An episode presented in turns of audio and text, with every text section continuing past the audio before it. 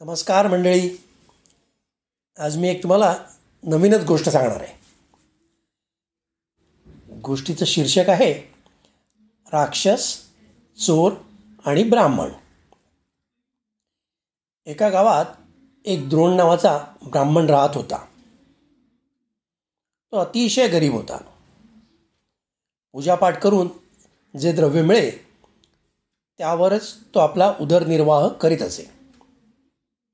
एके दिवशी एका यजमानाने त्या गरीब ब्राह्मणाला दोन चांगल्या दुभत्या गायी दान दिल्या. दानात मिळालेल्या त्या दोन्ही गायी त्याने घरी आणल्या आणि त्या दिवसापासून त्या ब्राह्मणाचं दैन्य पळून गेलं.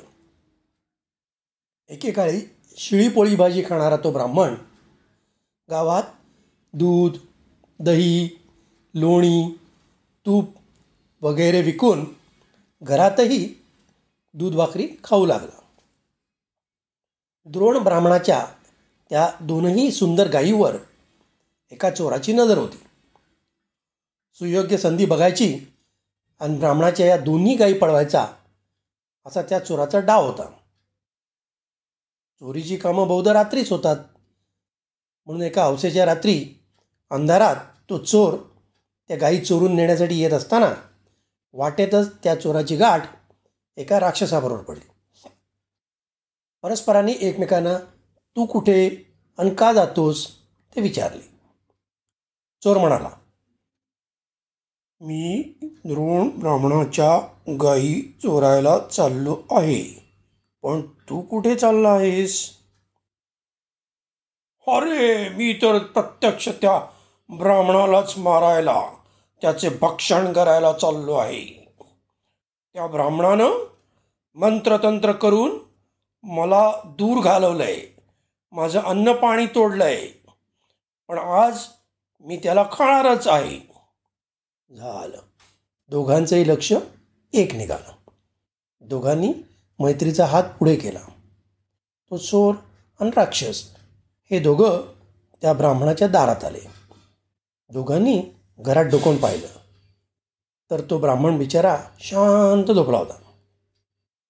राक्षस ब्राह्मणाला खायला जाणार तो चोर म्हणाला अरे थांब मी आधी दोन्ही गाय घेऊन जातो मग तू त्याला खा. त्या राक्षस म्हणाला वा रे वा मोठा शाणाच आहेस की तू?